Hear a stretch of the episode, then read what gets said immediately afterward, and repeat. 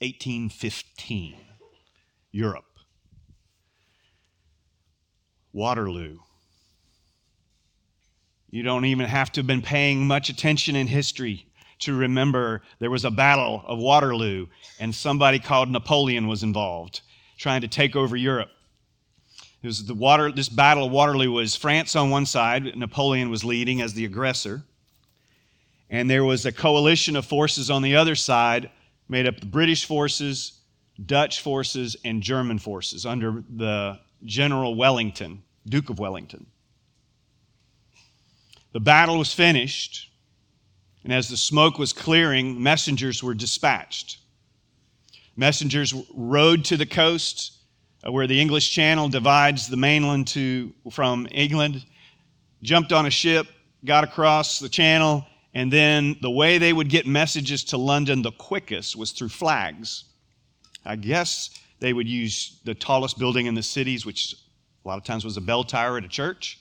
And they would do flag signals and they would pass the message on. And the mas- message was being transmitted. And as it was getting to London, the fog was rolling in. London fog. Apparently, that's a thing. Anybody ever had a London fog coat? Right? I remember having one of those.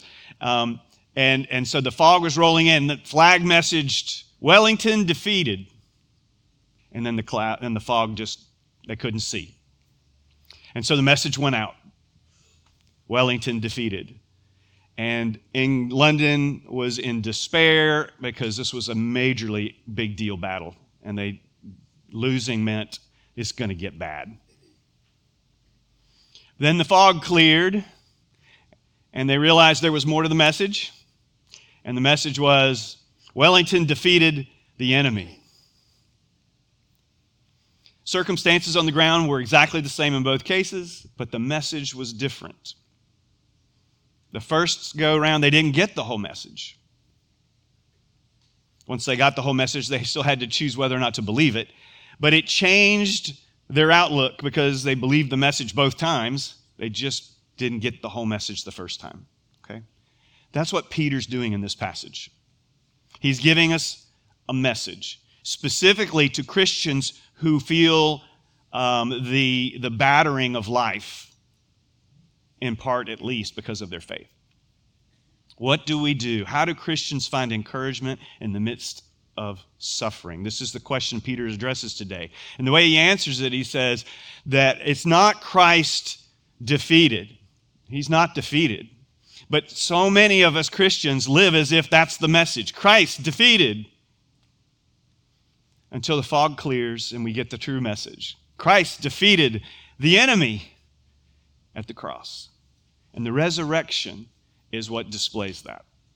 So let me show you where that comes from in 1 Peter 3, starting in verse 18. Now, if we were to go back, we will not. Chapter 2 and 3 talks a lot about suffering and Christians suffering, and they were suffering, but they really weren't into the heavy suffering yet. Peter is encouraging them in the midst of suffering because it feels really bad when you, this is the worst suffering you've ever experienced, even though it's not the worst you're going to experience. It's kind of like the first time a, kid gets a cut on their hand, you, you, they're crying like their arm was cut off, right? And it's just a little scratch. But that's all they know until they get a bigger cut and so on. And if we were to look back, we would see that the number one reason that Peter gives for Christians to embrace the suffering that they experience in life is because of the love of God seen in the cross and Christ's example. But he gives a different reason in this part.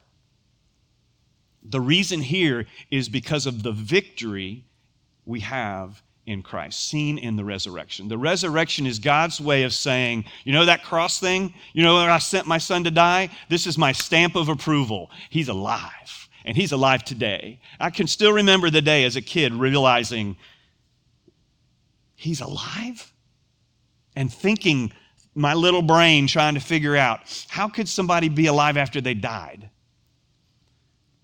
I think my little brain's still struggling with that. But anyway, there you go. So let's start reading in verse 18. And it's kind of in the middle of this passage. I apologize, for breaking it here, but there is a thought process here that makes it a decent breaking point. Um, and, and then let me give you a little word of caution. There's going to be some verses in here that are going to frustrate you today, okay? Because you're going to leave not understanding them, okay? You're in good company, okay? Martin Luther said, This is some of the hardest verses I know. I still don't think I know what they mean. One commentator said there's at least 180 different ways to read those two verses. So we're not going to solve that today. Let me, let me just prepare you for that. But I do think that the message that needs to come through will be loud and clear. And I can at least give you that. So starting in 18, Peter writes, For, you could say therefore, for Christ also suffered once for sins, the righteous for the unrighteous to bring you to God. Let me just start there. Okay? For Christ suffered once is pointing to the cross, his whole Good Friday experience where he was shredded and then nailed to a Roman cross and hung for six hours until he died. He was um, he suffered once for sins. Okay. Now, that's important to recognize that the, that the way God led us to find freedom and forgiveness was through suffering. Okay? Someone had to suffer so that we wouldn't have to. And that's what Jesus does once for all as the second Adam. The first Adam brought it in, the second Adam takes it out. For, um, for Christ also suffered once for sins, the righteous, that would be him, for the unrighteous, that would be us. Just in case you're wondering, we're all unrighteous, for all have sinned and fallen short of the glory of God. Righteous for the unrighteous, and then here's the reason to bring you to God, to bring me to God. Okay? God sent his son knowing that he was sending him to die. He was sending him to live the life he calls us to live, to die the death we deserve to die so that we wouldn't have to. That's the gospel. That's the bad news, and that's the good news, all in one. And when we get that, it changes everything. When we get our brain around that. And that's why it keeps coming up. I don't know if you all have been around very long, but it comes up week after week after week. It's because we preach this, and that's what it majors on. So he says this He says, uh, For the righteous, for the unrighteous, to bring you to God. He was put to death in the body, there's the cross, but made alive in the spirit there's the resurrection. Okay? Now it gets weird. After verse 19, after being made alive, okay, I'm with you, resurrected, he went and made proclamation to the imprisoned spirits. Who is that? Where is that? When did that? To those, he defines imprisoned spirits. This helps a little. Verse 20. To those who were disobedient long ago, when God waited patiently in the days of Noah while the ark was being built. Okay? So that would have been 2,000 years or more before Christ. So that's 4,000 plus years ago because Noah's way back there. Days of Noah, while the ark was being built, in it only a few people, eight in all, were saved through water. And this water symbolizes baptism that now saves you also. That's confusing. Not the re- removal of dirt from the body, but the pledge of a clear conscience towards God. Let me stop there. All right, let's recall the, the, the, the flood, right? God, we had a lot, God sent a worldwide global flood, flooded the entire planet as a sign of, to judge humanity for how wicked humanity had become. Okay? But he made a way for eight people Noah, his wife, his three sons, and his three, their three wives. Okay? To, to come through, to be delivered from the judgment. Okay? That was for at least two reasons. One, so that humanity could start over, kind of reboot, because Noah's, Noah was considered a righteous man. And he preached, actually, for 120 years while he was building this ark, this massive super tanker handmade in the mountains of all places, right? And he builds it, and it takes 120 years. Go figure, hand tools, right? And and he builds it, and the entire time he has this object lesson behind it. Why are you building that? Because we're going to need it one day. It's going to save our lives. So it was to save the family of humanity. So we're all related to Noah Okay? We're all seeds of Noah, just like we're all seeds of Adam. Okay? If you believe that this isn't just myth, that you believe, as the Bible portrays itself as history and narrative, this, that we're all descendants from Noah and his three sons and, and the wives and all that. But there's another reason. It's also a foreshadowing or a picture of what God would ultimately do through Jesus Christ. The ark was the vehicle of deliverance. Okay? Isn't it interesting that later in the Old Testament we have a different kind of ark? It's that a chest, and in that chest would be like the Ten Commandments and Aaron's rod and, and a jar of manna maybe some frosted flakes. Now, I don't know what else was in there, but there's all the, and then it's like they carried it around, and, and on top of the, the lid of that were two angels, and this was representing the mercy seat of God in the presence of his people, God present amongst his people. And they built a tabernacle around it, which is a glorified tent. And that's where they did their, that's where they worshiped until they settled in Israel in the promised land. And, and, uh, so that was also a picture, though. God was going to deli- God delivered His people from Egypt. But it's all foreshadowing again Jesus on a different piece of wood, on a cross, where he delivered us. Think about the ark, the way it was designed. If you go back and read Genesis 6, 7, and 8, you'll learn that there was only one door on this massive ship, only one way in. Jesus said, I am the way and the truth and the life. No one comes to the Father but through me. Salvation has one way through Jesus. Okay? That's why you can't say all religions take us to the same place. They don't. David Platt likes to describe it this way. He explained it to a, Tibet, a Tibetan monk, I think, Buddhist monk, I'm not sure. He said, um, the, the monk said, Yeah, all religions are just other ways to get to the top of the mountain where God is. And, and, and Platt corrected him, and he said, No, Christianity says that God came down the mountain because we couldn't get up there. God made a way. He delivered us through arks, and through the Son of God through the cross of Christ. Okay? So that is, is the, the familiar story that would have been familiar to the readers, and it would be, and it's somewhat familiar to us if you have read or been in church at all. Um, it would be that story. And so now when we see it, we see uh, that he says that he went and preached or proclaimed. Jesus, at some point after the resurrection, went and proclaimed to imprisoned spirits who were those who were disobedient in the days of Noah.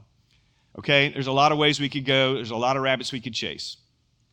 For some reason, Jesus went and, and proclaimed a message. We don't know what the message was to a group of imprisoned spirits. We don't know if they were believers that just needed an opportunity to, to see the truth and respond. Don't think so, because that would be after they had died.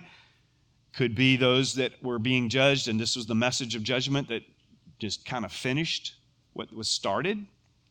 Could have been to humans, could have been to angels. There's a whole host of maybe, coulda, shoulda, maybe, I don't knows.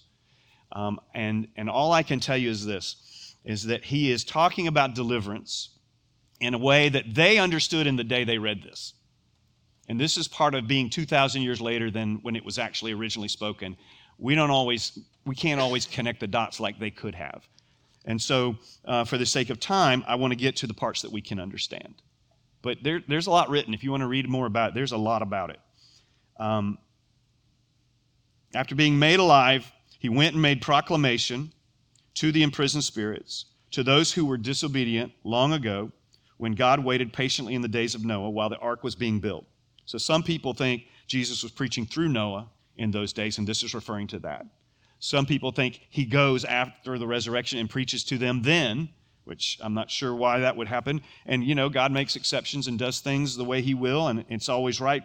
So I'm okay with whatever the answer is. I just don't get to know. I don't feel like, and I'm okay with that too. So let's see what we do get to know.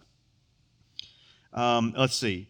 So, to those who were disobedient long ago, when God waited patiently on the days of Noah while the ark was being built, in it only a few people, eight in all, were saved through water. Okay? And this is supposed to be a symbol. That's what he says, right? Um, this water symbolizes baptism. What does baptism symbolize? It symbolizes um, it symbolizes an identification of being immersed into a community of faith that you weren't a part of before. Okay? And and that incl- and you're delivered from being an enemy of God to into the family of God. We're baptized into a family. Okay, so uh, when he says this, in it, in it, only a few people, eight in all, were saved through water, and this water symbolizes baptism that now saves you. Okay, he's not saying that baptism saves you. Okay, and I say that for two reasons. One is everywhere else in the New Testament that's not taught. Nowhere else in the New Testament is that taught. And second, he's talking about a symbol of a symbol. Because baptism is a symbol. It's not an I mean, it's an act that symbolizes that you have a clear conscience before God because you have trusted him to forgive you of your sins. Well, if you're forgiven, then you have a clear conscience. And that comes, and he talks about that, when he says, not the removal of dirt from the body, but the pledge of a clear conscience toward God.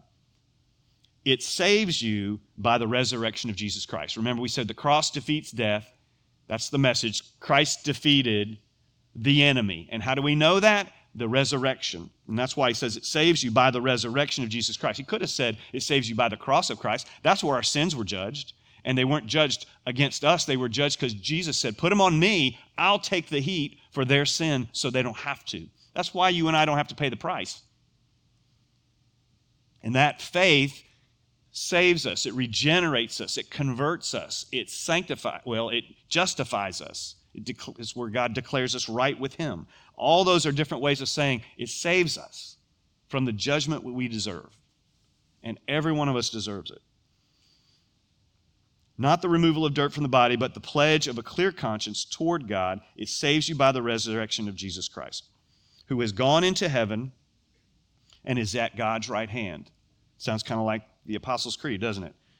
With angels, authorities, and powers in submission to him. So it's interesting how at the end, Jesus is, everybody is submitting to Jesus now.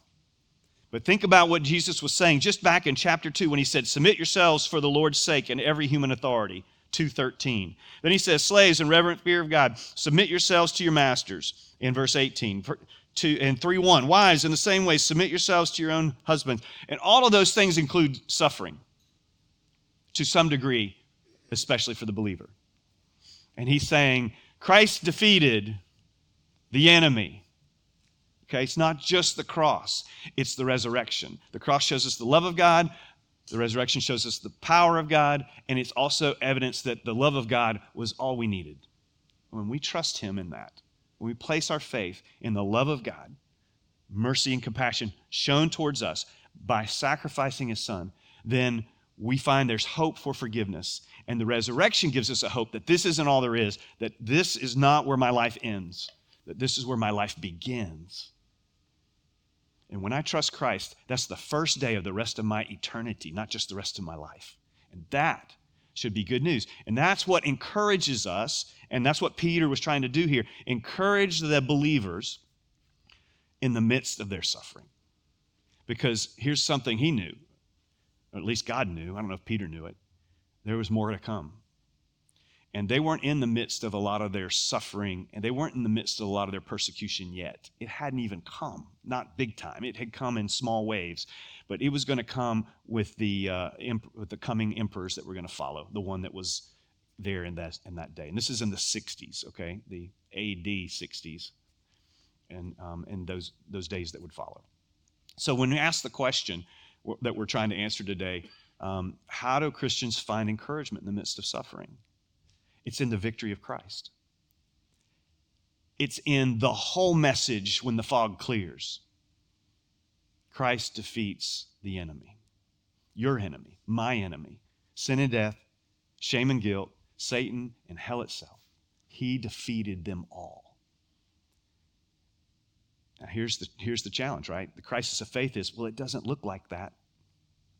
We look around and we see war, we see inflation, we see people losing jobs, we see families being torn apart, we see our bodies falling apart, right? It, there's lots of things we can point to and go, I see suffering, I don't see hope. Okay? That's because we're focused on Christ defeated.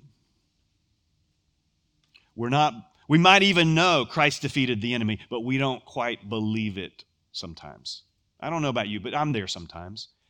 when I find myself in despair, when I find myself tempted to go down that road of depression or maybe be over anxious about the future, it's because I'm forgetting that last part.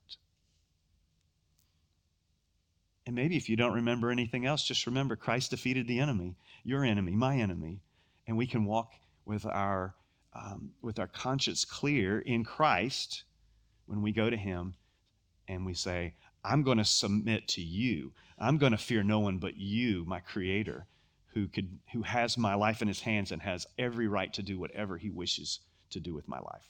I'm submitting it to Him because He's good and He's great.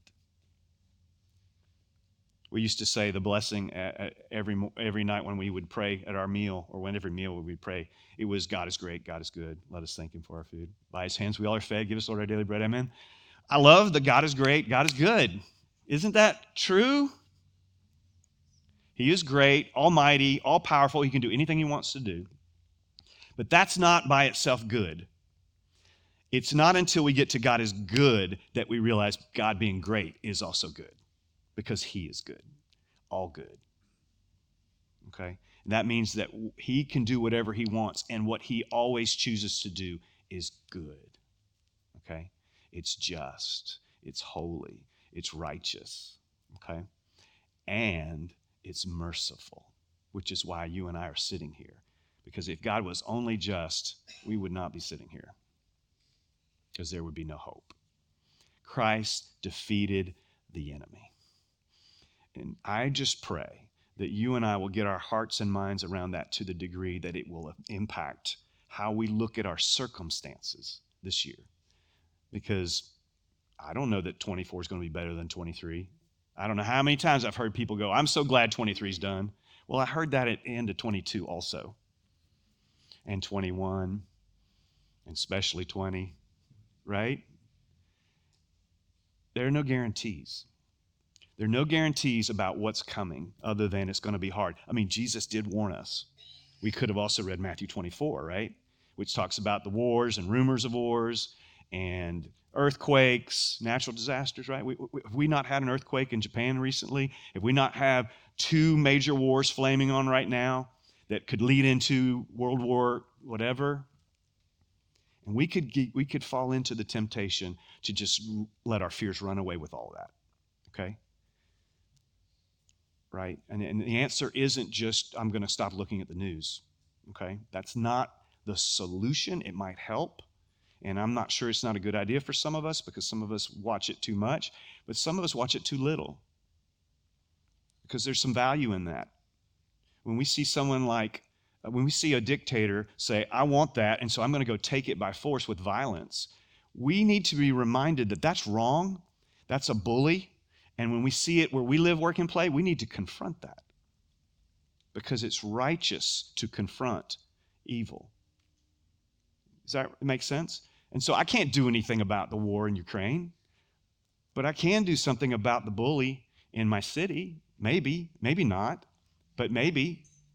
If there's a job, if there's a bully in my office, maybe there's something I can do about that. Maybe I just need to pray. Maybe I need to confront. I don't know. I'm not telling you how to do that. But maybe we should stop just, maybe we should start with just stop stepping on bugs. I know, right? Wow, I, that was a whiplash turn, but it was on purpose. Why do we step on bugs? Okay, I'm not talking about the one in your bed. Okay, I'm ta- that's I'm talking about you're walking down the street and there's a bug and you go out of your way to step on the bug. Why do why do we do that? Do we need to do that? Was that bug hurting us? It's because I can, because I have the power to do it. Sounds like a bully to me. Now you can say, that's blowing this way out of proportion. Okay, maybe. But I've stopped stepping on most of the bugs. Sometimes I will take care of them in my house. But you know, I just, I don't want to be a bully, and I know I have the, ten, I can be because there are times when I find myself in a position of power. What did Jesus do when he was the most powerful room, um, person in the room? We'll look at the story of Daniel to see how. Daniel, the most powerful person in the room, in the country. And what did he do? He prayed and he served. And he was willing to die. Jesus, the most powerful person in the world, what did he do? He died on the cross for us, sinners in need of grace. What if we lived that way? What if we lived that way this year? Not afraid of our circumstances, fear of God, and that's all. Christ died. He also defeated our enemies. Let's pray.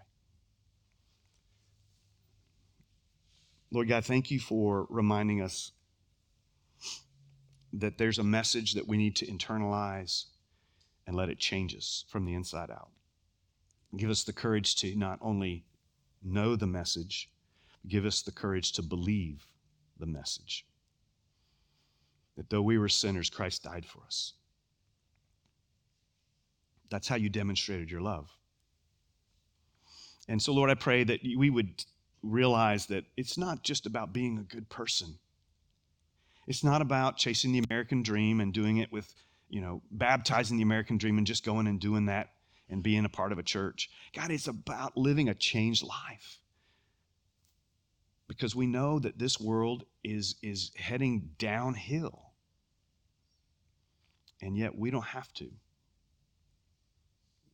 I mean, we're on this until you take us home, but the way we respond to what's in front of us is a choice. And I pray you would give us the courage to make the faith filled choice. And Lord, I know that's not easy because I struggle with it all the time. Forgive me when I try to take control and power and employ the power that I have to control my circumstances, to ease my suffering, when instead I just need to deny myself, take up my cross, and follow you. Help me to abide in you to such a degree that everything I have and everything I, I just depend on you. Just like we sang, I depend on you and you alone. Help me do that in Jesus' name.